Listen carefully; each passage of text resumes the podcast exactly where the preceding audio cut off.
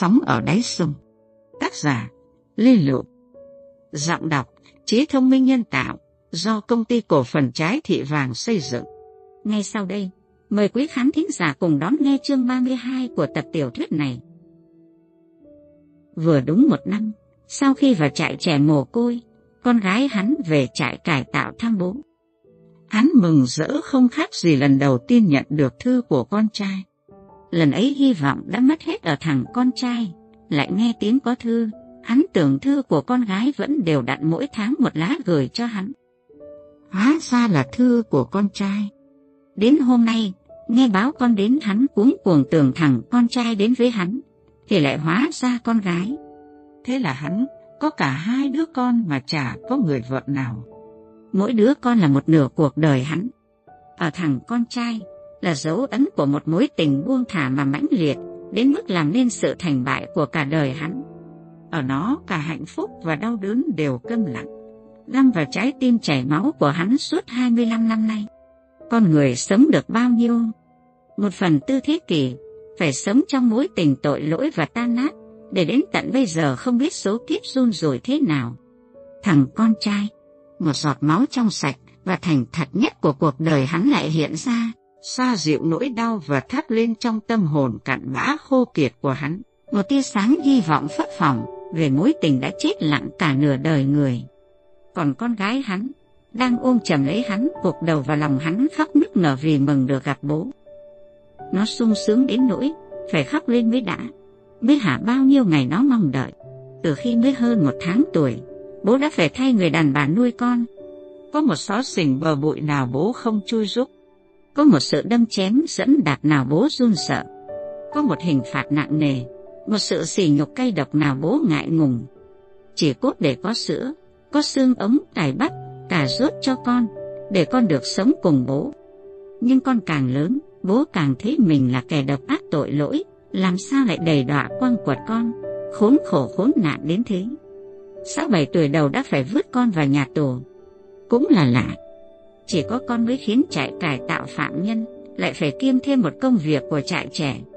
Một trại trẻ chỉ nuôi một đứa trẻ con phạm nhân. Nhưng thôi, nhắc đến những trạng ấy làm gì? Hắn tự nhủ mình rồi hỏi con. Bố quên đấy. Thế con đi với ai? Mẹ con chứ còn ai? Thấy con nhớ bố quá, mẹ con mang đi à? Mẹ con cũng có người anh ruột làm cán bộ ở đây. Mẹ nhờ được xe đi thăm anh, cho con đi theo luôn. Thế phải nghỉ buổi học à? Bố quên ngày hôm nay chủ nhật hả? Thế hả? Chỗ bố cuối năm công việc nhiều, phải làm liên miên. Tháng vừa giờ con học thế nào? Con xếp số một đấy. Biết con đi thăm bố. Dì con bảo phải bắt bố thưởng đấy. Nhất định rồi. Nhưng con viết thư cho bố lần nào cũng nói đến gì. Bố chưa hiểu đã có mẹ sao còn có gì. Cứ hai gia đình có một dì theo khối cấp 2 đến tận lớp 9. Còn mẹ thì chỉ theo con học khối cấp 1. Các con đi học, dì phải đi theo hả? Bố này, chả biết gì thì thôi. Con kể từ đầu cho bố nghe nhé. Tất cả học sinh bắt đầu từ học phổ thông là phải tự đi học lấy. Trường ở gần lắm. Mẹ phải nuôi các em nhỏ, chợ búa, nấu nướng rồi kiểm tra giảng lại những bài chưa hiểu cho các con ở cấp 1 đến lớp không bị điểm kém. Còn gì cũng theo dõi giảng giải nhưng là cấp 2. Thế nên tất cả học sinh ở làng mồ côi mới toàn khá giỏi. Tất cả đều là trẻ mồ côi. Chỉ có con thôi mỗi mình con là có bố. Con cái gì cũng là số một nhé.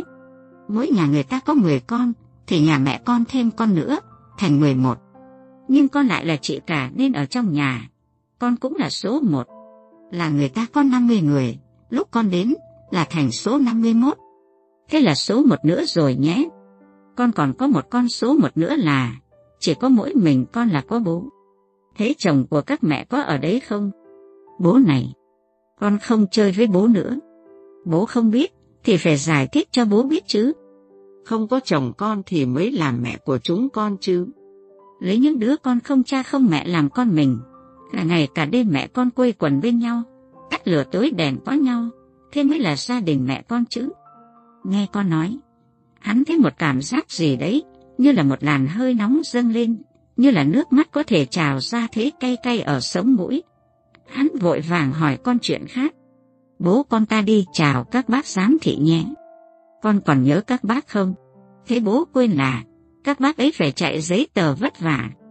Còn phải nhờ đến cả ông giám đốc của sở công an để xin cho con vào trại trẻ mồ côi à. Bố nhớ quá đi chứ. Nhưng tưởng con còn nhỏ, không biết gì những khó khăn phức tạp các bác ấy phải chạy vậy. Bố đúng như là chuyện bác Minh Vũ nói cho con nghe. Bác bảo sao? Bác bảo người lớn thời nào cũng nói, trẻ con thời bây giờ nó khôn ngoan xanh ma hơn mình ngày xưa. Nhưng bất cứ việc gì, khi trẻ con nó đã biết rồi, thì người lớn vẫn coi thường. Trẻ con nó biết gì? Hắn phì cười vì ngượng và vừa hoảng, vì đúng là trẻ con bây giờ nó xanh ma thật. Hắn lên đi, như để chữa ngượng. Nó bảo phải chờ mẹ nó. Mẹ nó dặn cứ ở đây đợi mẹ, rồi mẹ đưa lên thăm các bác ấy. Các bác ấy cũng đã đến làng trẻ mồ côi liên hệ bàn bạc mấy lần. Lại cả mấy lần các bác đến thăm con, nên các mẹ và các con ở làng đều quý các bác nữa. Trưa hôm ấy, ban giám thị mở tiệc chiêu đãi hai mẹ con nó. Đến giờ ăn, hắn đứng dậy xoa xoa hai tay vào nhau xin phép về. Giám thị trưởng bảo hắn ngồi lại ăn luôn. Thế là lần đầu tiên, hắn được hưởng tiêu chuẩn ngoại lệ. Phạm nhân được tiếp khách cùng giám thị. Nhưng đến ngày 26 Tết thì chuyện hắn tiếp khách với ban đã trở nên tự nhiên, như là hắn đã được trở lại tự do hoàn toàn thế là do nửa tháng trước ban giám thị đã gọi hắn lên nói rằng nếu hắn không sai phạm gì, đến bây giờ có ăn cơm đầu xuống đất, em cũng chả dại gì làm sai. Gần 5 năm nay, em đã thực sự hối cải, quyết chí tu luyện lại. Cớ gì bây giờ phí phạm công sức của em dễ dàng thế? Còn hai đứa con em, còn Hiền, còn em gái em, còn Hồng, còn bạn bè và chị Minh Vũ, anh Đông còn bao nhiêu người ở quê ở phố, ở làng trẻ mồ côi. Em có tội trộm cắp, nhưng có bao giờ em dám làm điều gì ác, phát một lúc bỏ đi tất cả những con người như thế. Em cũng không còn cái tuổi bồng bột thiếu suy nghĩ nữa, hắn nghĩ trong khi ông giám thị ngắt lại để nghe điện thoại. Đặt máy xuống quay lại nói tiếp với hắn. Là mình cứ nói thế để nó sòng phẳng. Còn ba tháng nữa anh hết hạn cải tạo. Nếu thế cần thiết, trại sẽ cho mượn một khu nhà là nơi lao động của Phạm trước đây bây giờ bỏ không? Ngay mặt đường, cách chạy đi đường tắt hai cây số, đường ô tô năm cây số. Lập xưởng mộc ở đấy, đưa toàn bộ người và nguyên vật liệu, công cụ ở trong này ra. Ông giải thích lý do vì sao lại phải làm như thế xưởng đang ăn khách, cũng là bạn bè quen biết cả mà thiếu tay nghề của hắn sẽ mất tín nhiệm. Thứ hai là một số tay nghề kha khá kỳ này cũng mãn hạn, đang muốn theo hắn làm ăn. Những người ở lại chưa đủ tín nhiệm với khách, xưởng sẽ gặp khó khăn. Thứ ba là ra lấy giao dịch trực tiếp vận chuyển dễ dàng, giá thành rẻ hơn. Như vậy sẽ có doanh thu lớn hơn. Về tổ chức, gọi là xưởng, sĩ nghiệp là công ty hữu hạn gì đấy. Cách nào nó tiện hợp pháp mà phát huy được hết năng lực của mình thì làm. Hắn sẽ là chủ, trại sẽ lo phần thủ tục, đồ nghề, gỗ và các nguyên liệu khác. Trại cũng tạm ứng trước, sau khi bán thành phẩm, trừ tất cả các khoản còn lại chia đôi. Làm được việc này sẽ có lợi cho hắn là hắn không phải bỏ vốn ban đầu, nhất là tiền mua đất và những tài sản cố định. Tất cả đều sẵn, không hề khó khăn vất vả gì trong việc hình thành một xưởng mộc. Mặt khác, trại đã có ý định chuyển cơ sở sản xuất gỗ ra đấy từ lâu, nhưng sợ không cạnh tranh với các nơi khác mà Phạm lại đi xa. Hắn cũng đã đào tạo, nâng tay nghề cho Phạm cùng với các nghề khác. Khi trở về, họ sẽ có công ăn việc làm.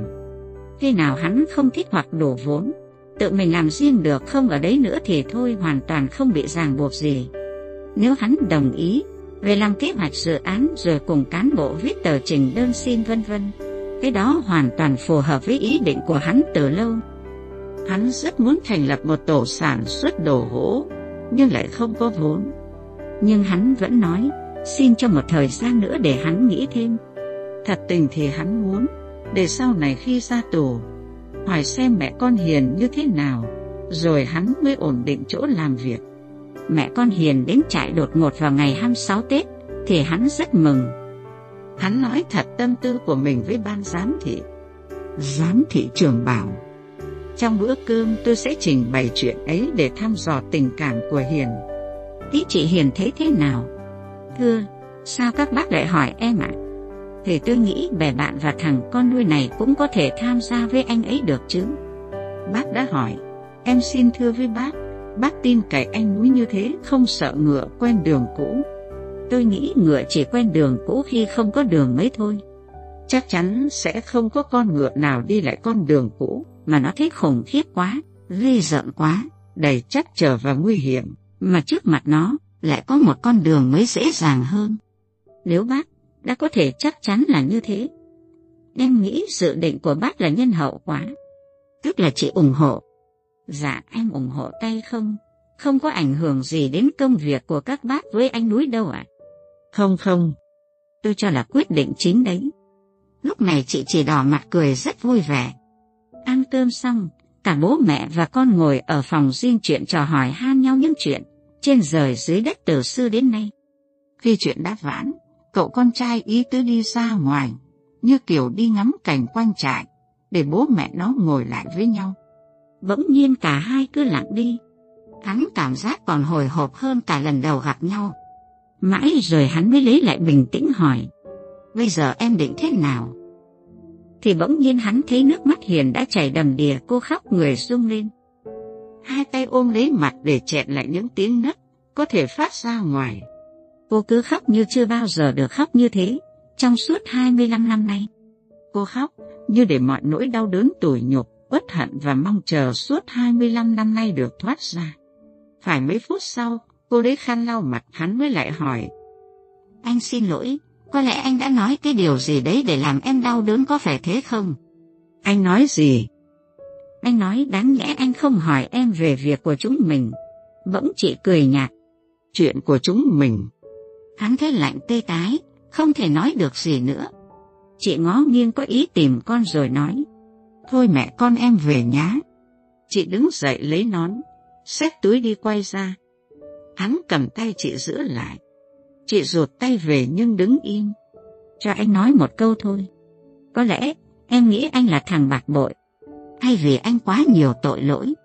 Nếu em nghĩ thế thì đã không bao giờ cho con nhận anh. Thế sao chúng mình lại không trở về với nhau? Chúng mình đã trở đi đâu mà trở về. Thế bây giờ bắt đầu lại. Đã quá muộn rồi, nhưng lại quá sớm đấy. Em nói thế nào, anh không hiểu gì cả. Thôi để lúc khác, em đi gọi con về kẻo tối. Nhớ ăn uống giữ gìn sức khỏe. Mà anh tạo dâu đi, để dâu ria như người rừng ấy. Rồi chị bật cười, giá ngày xưa biết có dâu nhiều như thế này, thì hôm nay cũng bảo con nó mua cho hộp lưỡi bào. Thôi em đi nhé. Nói rồi chị dứt khoát ra khỏi cửa gọi con.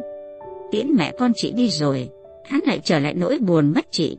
Như ngày nào chị lặng lẽ trốn đi mà không hề cho hắn biết một điều gì. Cho mãi đến quá nửa đêm, hắn mới lại bấu víu được đôi chút hy vọng ở câu nói lất lửng của chị. Hắn cứ tự hỏi, rồi lại tự trả lời từng chữ một trong câu nói của chị. Quá muộn nghĩa là thế nào? Có phải so với tuổi tác bây giờ là quá muộn, hay là yêu nhau từ 25 năm nay, bây giờ mới bắt đầu là quá muộn? Còn quá sớm thì do mới gặp lại nhau lần đầu tiên, đã bàn chuyện trở đi trở lại là quá sớm, hay là hắn đang còn là phạm nhân đã bàn đến chuyện của một người tự do? Để lúc khác là lúc nào? Sống với nhau tuy ngắn ngủi, nhưng đã có đứa con, đã có thể lấy vợ, cũng có thể có cháu nội rồi vẫn còn mập mờ nhùng nhằng, như thế nghĩa là thế nào? Em còn thực sự muốn cùng tôi xây dựng tổ ấm gia đình, hay chỉ thương hại tôi, một thằng trộm cắp nghèo khổ như thương hại những kẻ khốn khổ khốn nạn khác? Đến với nhau chỉ cốt tỏ lòng thông cảm cái quá khứ của tôi, không có tội lỗi gì với em, hay muốn khuyên bảo tôi phải đối xử với nhau tốt đẹp như những người bạn, và đừng nên làm gì ảnh hưởng đến đứa con. Chao ôi, hắn lại phải chờ đợi, lại phải phất phòng. Nhưng phải chờ đợi phất phòng đến bao giờ? Đến bao giờ mới đến cái lúc khác? Và cái lúc khác ấy sẽ ra sao?